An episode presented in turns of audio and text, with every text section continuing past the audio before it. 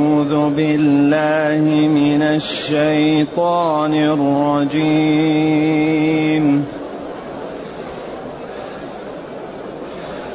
قال لقد علمت ما أنزل هؤلاء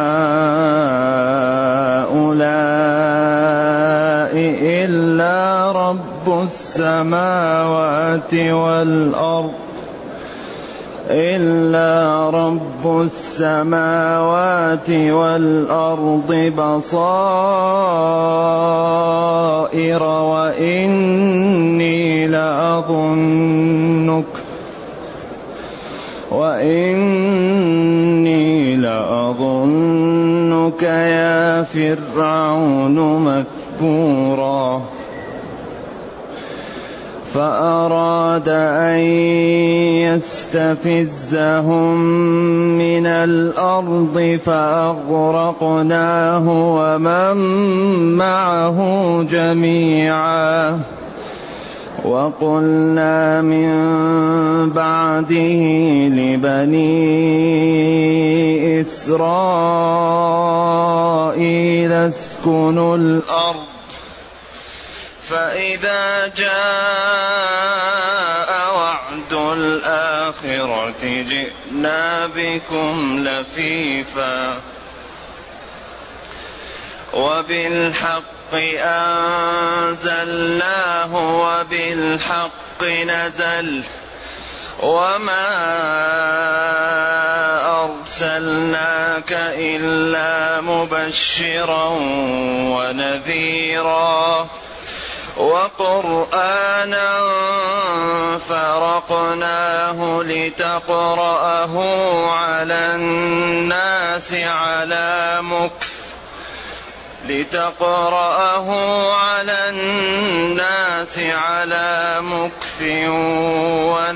ونزلناه تنزيلا. قل آمنوا به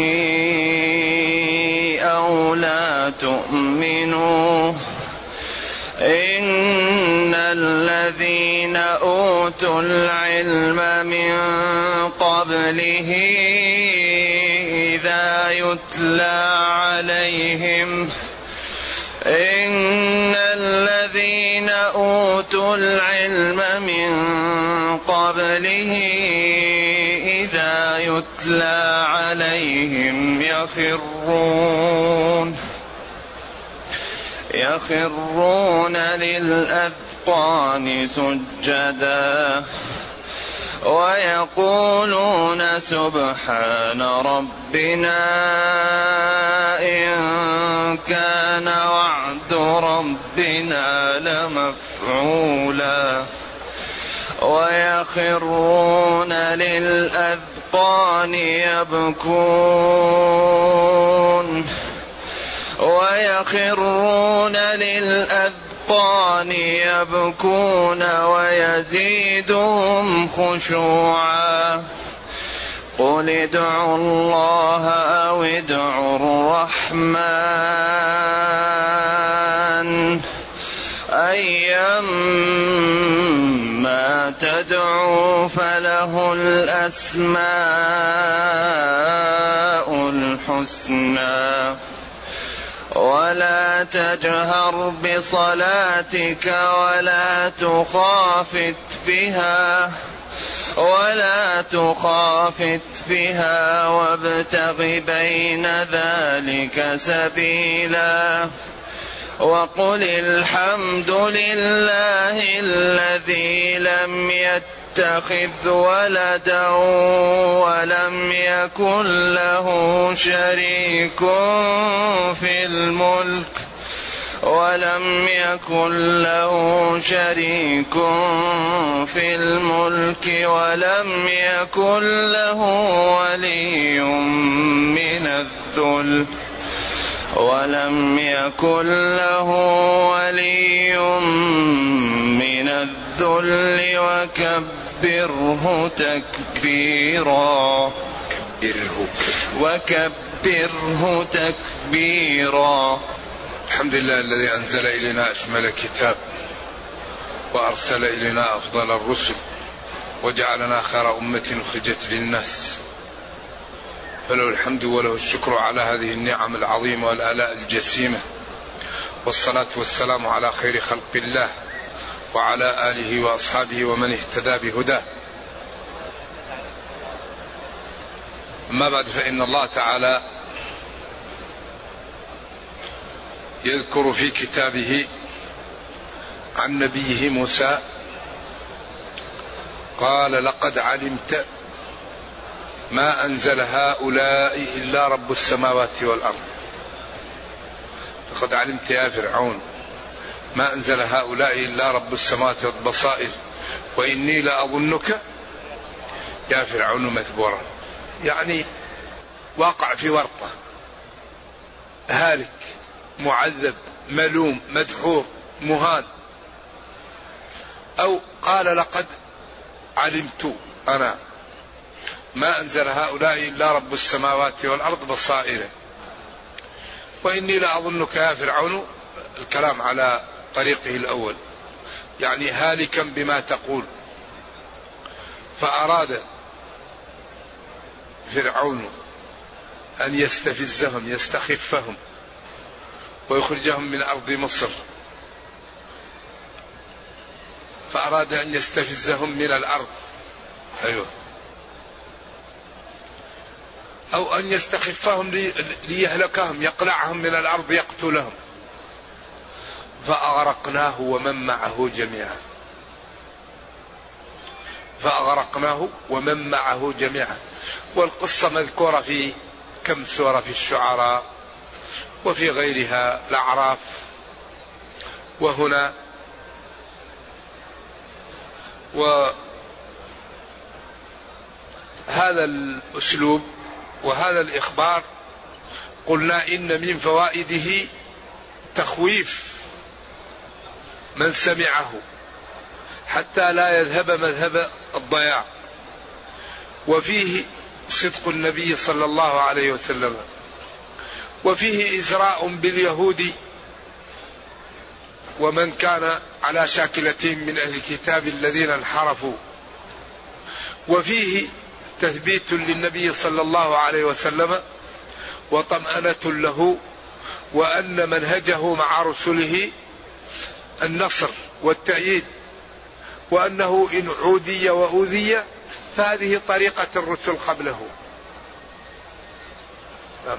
فأراد فرعون أن يستخفهم ويوقع بهم من الأرض سواء أرض مصر أو الشام أو أن يقتلهم فأغرقناه أغرق الله فرعون ومن معه جميعا. لأنهم لما دخلوا البحر هلكوا جميعا. وقلنا من بعده أي بعد ذهابه اللي هو فرعون لبني إسرائيل اسكنوا الأرض. سواء كانت أرض الشام وهذا الذي يظهر أو أرض مصر أو أرض الشام ومصر معا معا. فإذا جاء وعد الآخرة جئنا بكم لفيفا.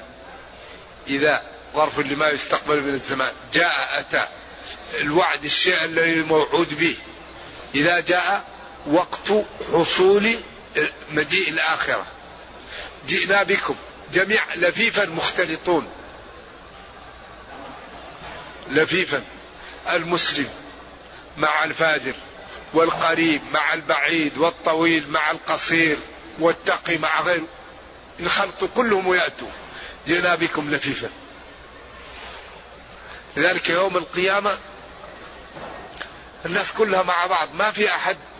بل أخوف ما يخاف الإنسان ممن ممن يعرفه. لأن الوقت الوقت أحرج وقت يوم القيامة. لا يوجد شيء أحرج من يوم القيامة. ولذلك اتقوا يوما اتقوا يوما اخشوا اتقوا يوما. إن زلزلة الساعة شيء عظيم. يوم ترونها تذهل كل مرضعة عما أرضعت. وتضع كل ذات حمل حملها وترى الناس سكارى وما هم بسكارى. إذا هذا اليوم مشكل. فإذا جاء وعد الآخرة القيامة يوم القيامة. جئنا بكم لفيفا مختلطين جميعا. لفيف مختلطين وقيل لا يبقى أحد. لذلك الناس في الدنيا إذا رأى أحدهم أباه أو أخاه أو ابنه يفرح. إذا رأى صديقه يفرح. يوم القيامة إذا رأيت من تعرف تهرب. لأنك يمكن قلت له كلمة يمكن مظلمة وهو في ذلك الوقت أحوج ما يحتاج إلى حسنة. ترفع له الميزان. تكون سبب في إنقاذه. يوم يفر المرء من أخيه وأمه وأبيه وصاحبته وبنيه وفصيلته التي تؤوي. ومن في الأرض جميعا. إذا هذا اليوم يوم له ما بعده. لذلك يكثر في القرآن يوما يجعل الولدان شيبا. يوم كان مقداره خمسين ألف سنة. هذا اليوم يعني لذلك هذا وعد الآخرة إذا جاء جاء بكل الناس لفيفا وكل سيعطى ما عمل. ما يظلم أحد نقير كل واحد يعطى له عمله. إما أن يزاد كثير أما ينقص واحد من عمله الخير لا ينقص.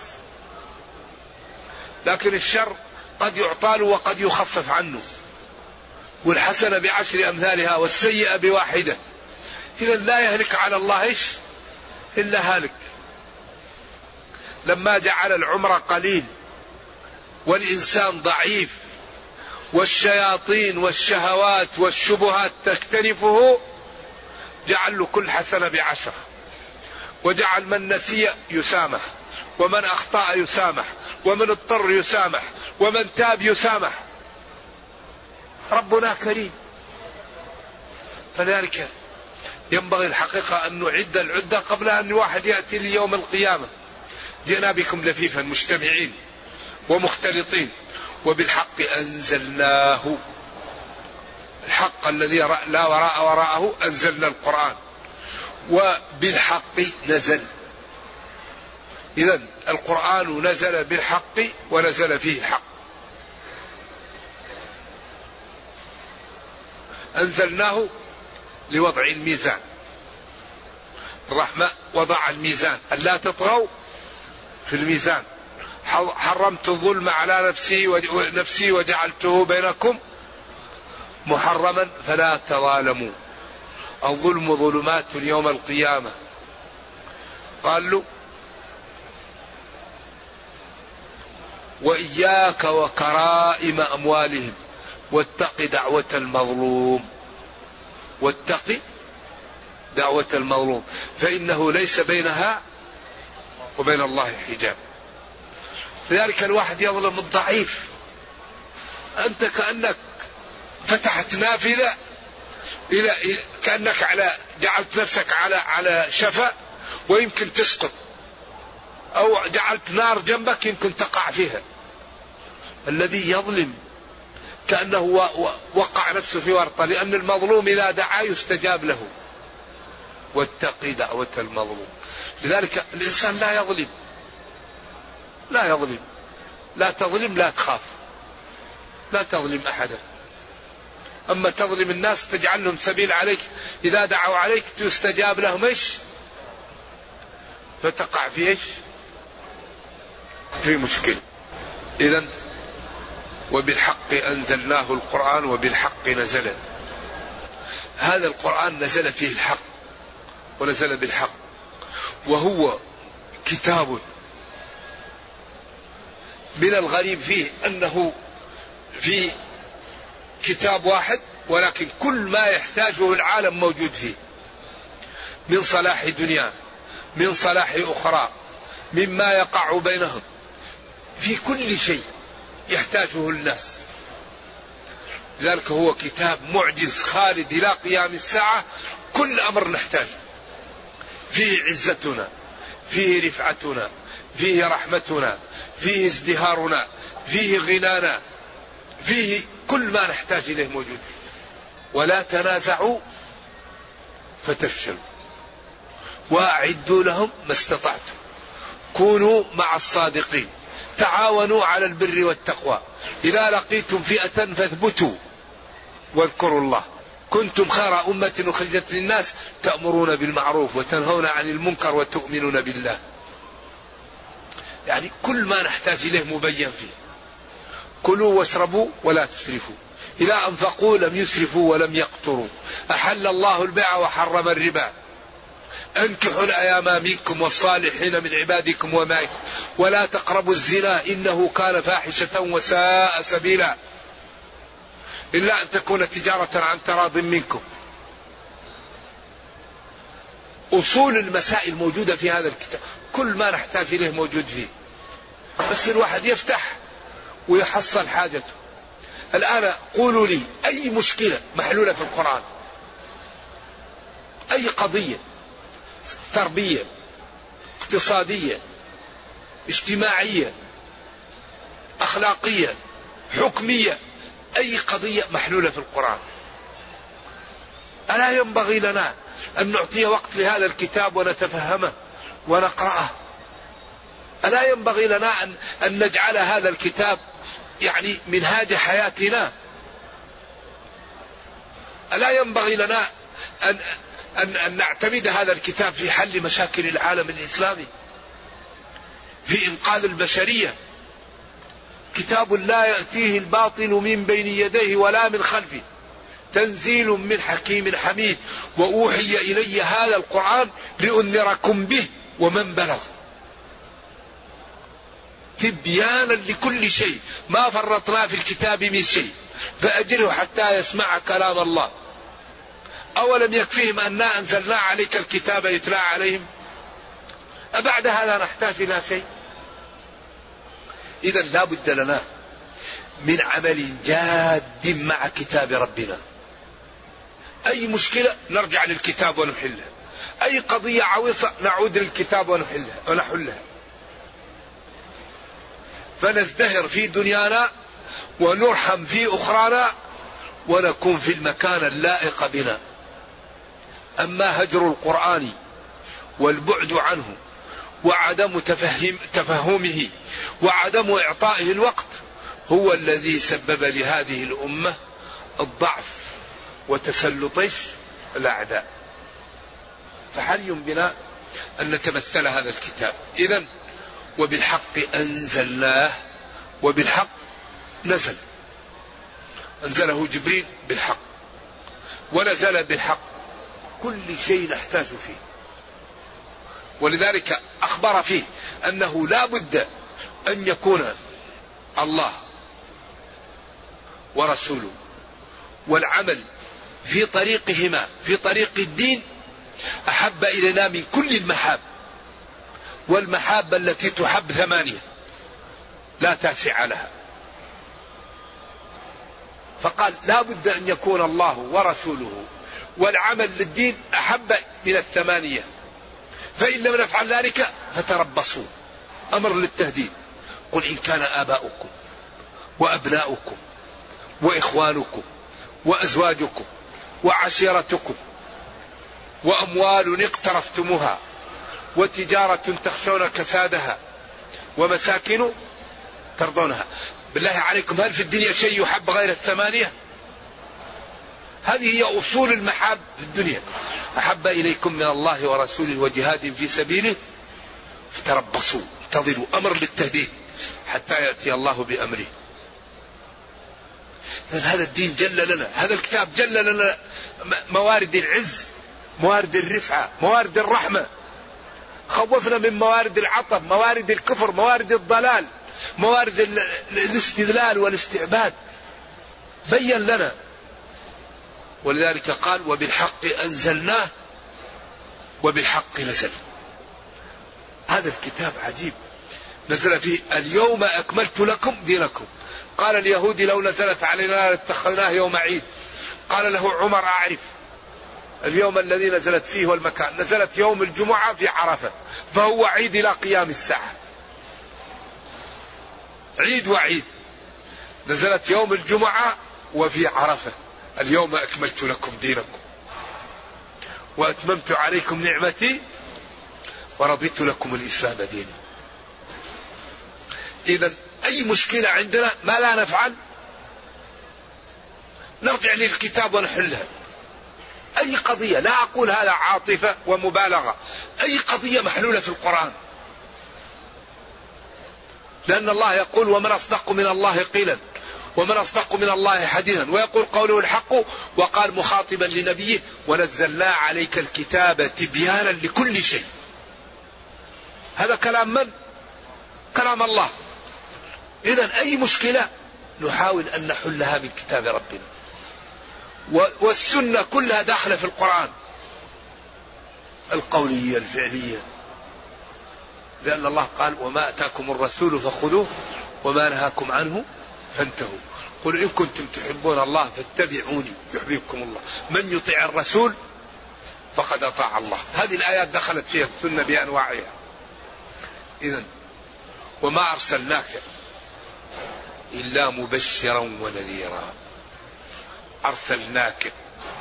يعني أرسل الله محمدا مبشرا لمن أطاعه بالفوز في الدنيا والرحمة في الأخرى ونذيرا لمن عصاه بالهلاك في الآخرة والخسران في الدنيا. نعم.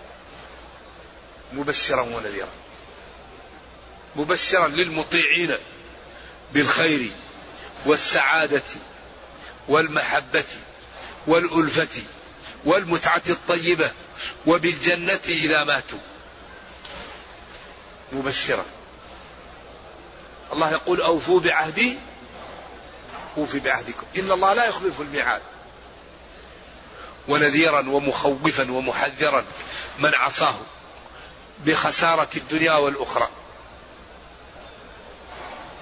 إذا أرسلناك للبيان للناس. لذلك القرآن كله وعد ووعيد. كم فيه؟ أول شيء أنعمت عليهم. بعدين قال غير المغضوب عليهم ولا الضالين. وقال هدى للمتقين. وقال إن الذين كفروا النار كوعدمه بالنسبة لهم سواء. وقال ومن الناس من يقول آمنا بالله وباليوم الآخر. وهكذا يتكرر. مبشرا ونذيرا. مبينا مناهج المتقين وجزاءاتهم ومبينا مناهج المجرمين وما و و و وأجرتهم ما فعلوا ولذلك كل واحد يعطى إيش؟ ما يستحق. إذا النتيجة أن الواحد يعمل طيب حتى إيش؟ حتى يجازى طيب. اللي يعمل طيب يجازى طيب. وقرآنا. وأنزلنا قرآنا. أو تفضلنا عليكم بأن أوجبنا عليكم هذا القرآن العمل به وقرآنا. وما أرسلناك إلا مبشرا ونذيرا وقرآنا. يعني هل هو منصوب على الإغراء أو بفعل محذوف؟ ماذا قرآنا؟ الزموا قرآنا أو أخص قرآنا أو عليكم أن تحفظوا قرآنا أو اعمل وعليكم أن تعملوا. تعتقدوا أحكامه يعني قرآنا. فرقناه. يعني لتقرأه على الناس على مكثر على مهل. وقرآنا فرقناه. أو فرقناه فرقناه جعلناه وش؟ قطعا. أو كثرناه أجزاءه آية بعد آية لتقرأه يا نبي على الناس الذين أرسلت إليهم على على مهل على مكث. حتى يعملوا بأوامره. ويجتنبوا نواهيه ويتأدبوا بآدابه ويتخلقوا بالأخلاق التي يدعو إليها لتقرأه على الناس على مكث. لأن ذلك مدعاة للفهم وللعمل وللتشبع بما فيه من الخير.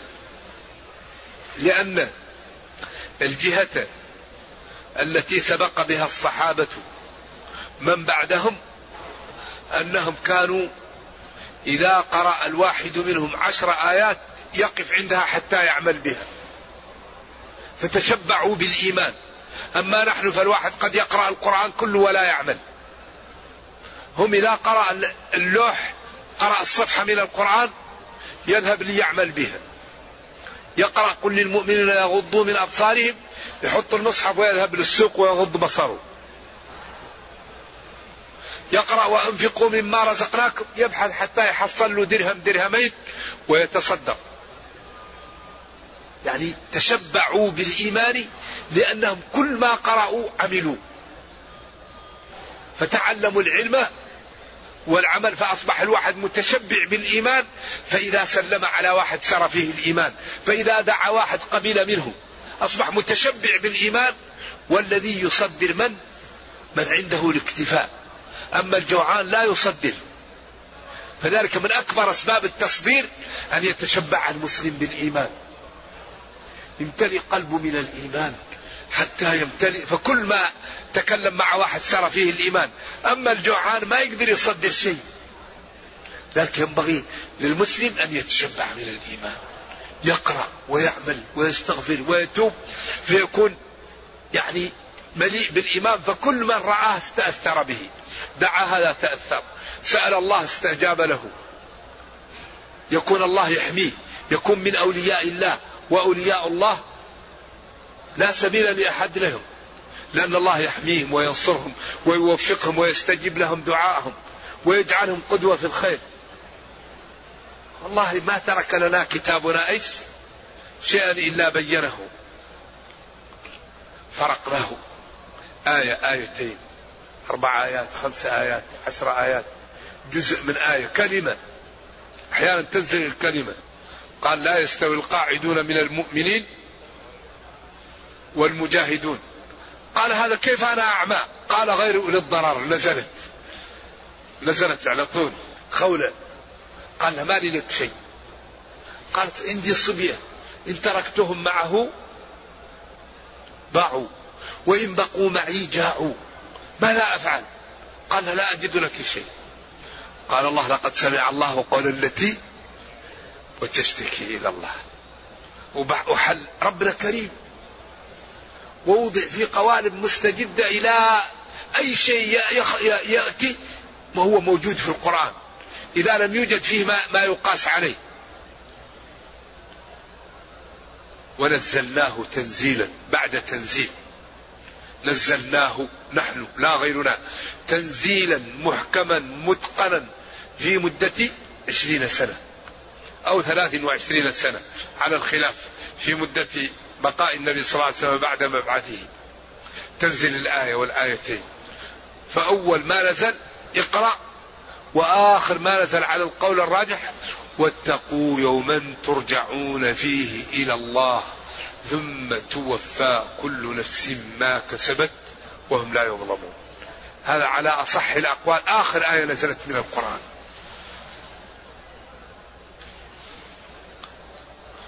ولذلك ترتيب القرآن توقيفي. آية تقرأ في الجزء الثلاثي. وآية واتقوا يوما ترجعون فيه إلى الله في الجزء إيش؟ الثالث. فترتيب القرآن في المصحف ليس على ترتيب النزول. والصحيح أن وضع المصحف توقيفي وإن أباه من أباه. لأن في بعض العلماء يقول أنه ترتيب السور ما هو توقيف اجتهاد لكن لا. لأن القرآن معجز. كيف يكون ترتيبه ما هو توقيفي؟ كل شيء في القرآن معجز. فلا يمكن يكون إلا توقيفي نعم. والنبي صلى الله عليه وسلم كان يعارضه جبريل كل سنة مرة وفي السنة التي قبض فيها صلى الله عليه وسلم عارضه مرتين. فكان على الطريقة الموجودة أيوة. ثم قال لهم قل آمنوا به أو لا تؤمنوا. آمنوا به أو لا تؤمنوا. إن آمنتم به جزيتم وكفيتم وسعدتم وإن كفرتم به شقيتم وهلكتم نفسكم. لكن إن الذين أوتوا العلم من قبله إذا يتلى عليهم هذا القرآن يخرون للأذقان سجدا. أنتم إذا أردتم أن تؤمنوا بها أو لا تؤمنوا به أما الذين أوتوا العلم من قبلكم الذين فهموا إذا يتلى عليهم هذا القرآن يعني تأثروا وإيش؟ وسجدوا شكرا لله لما رأوا فيه من الجمال والحسن ومن الأمور المفيدة لهم. بخلافكم أنتم هؤلاء الذين لا تؤمنون به ولا تتبعونه. ويقولون تنزيها لربنا وتقديسا له عما يقوله الكافرون. ويعمله الظالمون. إن كان وعد ربنا لمفعولا. إنه أي الأمر والشأن. كان وعد ربنا لمفعولا لواقعا وهو إدخاله للكافرين النار وإدخاله للمتقين الجنة وإعزازه لمن عز دينه وإذلاله من كفر بدينه. ما وعد به واقع. ولذلك مفعول منفذ لا محالة. لذلك أمره إذا أراد شيئا يقول له كن فيكون. ولذلك ما أراده الله كان وما لم يرد لم يكن. ويخرون للأذقان هؤلاء يبكون عند سماع هذا القرآن ويزيدهم سماعه وتلاوته خشوعا على خشوعهم لما يروا فيه من صدق ما عندهم ولما يروا فيه من من الإتقان والجمال والحسن. ثم إن كفار قريش سمعوا النبي صلى الله عليه وسلم يقول يا الله يا رحمن. فقالوا أنت تنهانا عن أن نعبد إلهين وأنت تدعو إلهين. فنزلت قل ادعوا الله أو ادعوا الرحمن. سموا الله معبودكم الله أو سموه الرحمن. ايا من الأسماء الحسنى تدعوه بها فهي له وهو يجيبكم بها. قل ادعوا الله. سموا ربكم الله وسموه الرحمن. فأي اسم من أسمائه الحسنى دعوتوهم بها فلكم ذلك. ثم قال ولا تجهر بصلاتك ولا تخالف فيها. هنا في سجدة. وسجادات القرآن لا تزيد على خمسة عشر. خمسة اختلفوا فيها وعشرة ما فيها خلاف. ثانية الحج وصاد وثلاثة في المفصل. أما باقي السجدات لا خلاف في السجود فيها والتحقيق أن السجود سنة وليس بواجب لأنه سجد مرة ولم يسجد مرة وعند بعض العلماء هو واجب والجمهور يلزم له ما يلزم للصلاة من الوضوء وبعض والطهارة وبعض العلماء يقول لا يلزم له وضوء ولا طهارة وينبغي للمسلم إذا قرأ القرآن أن يسجد. نعم لأن السجود خضوع لله وتواضع وقد تلاقي رحمة أو دعوة يستجيب لك الله. فإذا قرأت القرآن وكان في مكان سجدة فاسجد وإذا كنت تستمع فاسجد. الذي يستمع يطلب السماع. أما السامع في الفقه لا يلزمه السجود. نعم. وهناك أحكام في السجود وهي مبحوثة في كتاب الصلاة. فهذه الأمور ينبغي للمسلم أن يعلمها حتى يعرف متى يسجد ومتى لا يسجد وإذا سجد يأخذ الأجر. نعم. ويقولون تنزيها لربنا سبحان ربنا إن كان وعد ربنا لمفعولا. أي تنزيها لربنا إن كان. ما كان وعد ربنا إلا منفذا. إذا من من أطاعه دخل الجنة ومن عصاه دخل النار. ثم قال إن هؤلاء يخرون للأذقان من أهل الكتاب الذين آمنوا يبكون ويزيدهم قراءة القرآن خشوعا على خشوعهم. ثم قال لهؤلاء الذين انتقدوا دعاءه بالرحمن وبالله ادعوا ربكم بالله وادعوه بالرحمن. فأي اسم دعوتموه به من أسمائه فهو حسن لأنه له الأسماء الحسنى. سبحانه ثم قال ولا تجهر بصلاتك ولا تخافت بها. أقوال كثيرة أقواها أنه كان إذا رفع صوته سب كفار قريش الإسلام والدين وإذا خفض صوته لم يسمع الصحابة قراءته. فقالوا لا, لا تجهر بصلاتك جهرا يسمعه الكفار فيتكلموا على الدين. ولا تخافت بها مخافة لا يسمع. أصحابك قراءتك ولكن بين ذلك. هذا أقوى الأقوال. هناك قول قال كبير المفسرين إنه جيد ولكنه لم يرد.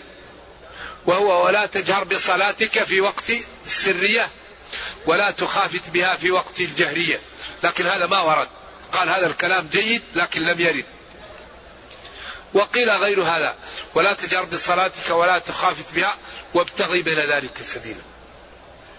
وقيل لا تجهر بصلاتك يعني لي لي ليراك الناس.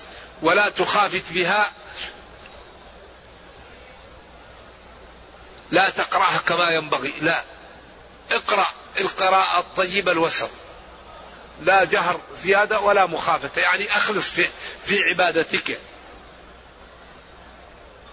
وابتغي بين ذلك يعني لا الجهر الكثير ولا يعني الإصرار حتى لا تسمع من حولك ونفسك ولكن بين ذلك ولذلك ديننا دين الوسطية.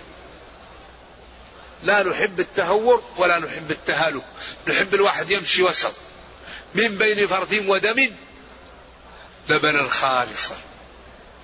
ما فيه رهبنة كما في النصرانية ولا فيه عياذا بالله آثار وأغلال كما في اليهودية. ولكن وسط. أباح القصاص وأباح الدية وأباح العفو. أول بعضهم إذا تنجس ثوبه يقضمه نحن الثوب إذا تنجس نغسله. ومن تاب تاب الله عليه. بعضهم توبته يقتل نفسه. نحن لا من تاب تاب الله عليه ويبقى حي. لذلك رفع عنا الآثار والأغلال. وقال وما جعل عليكم في الدين من حرج.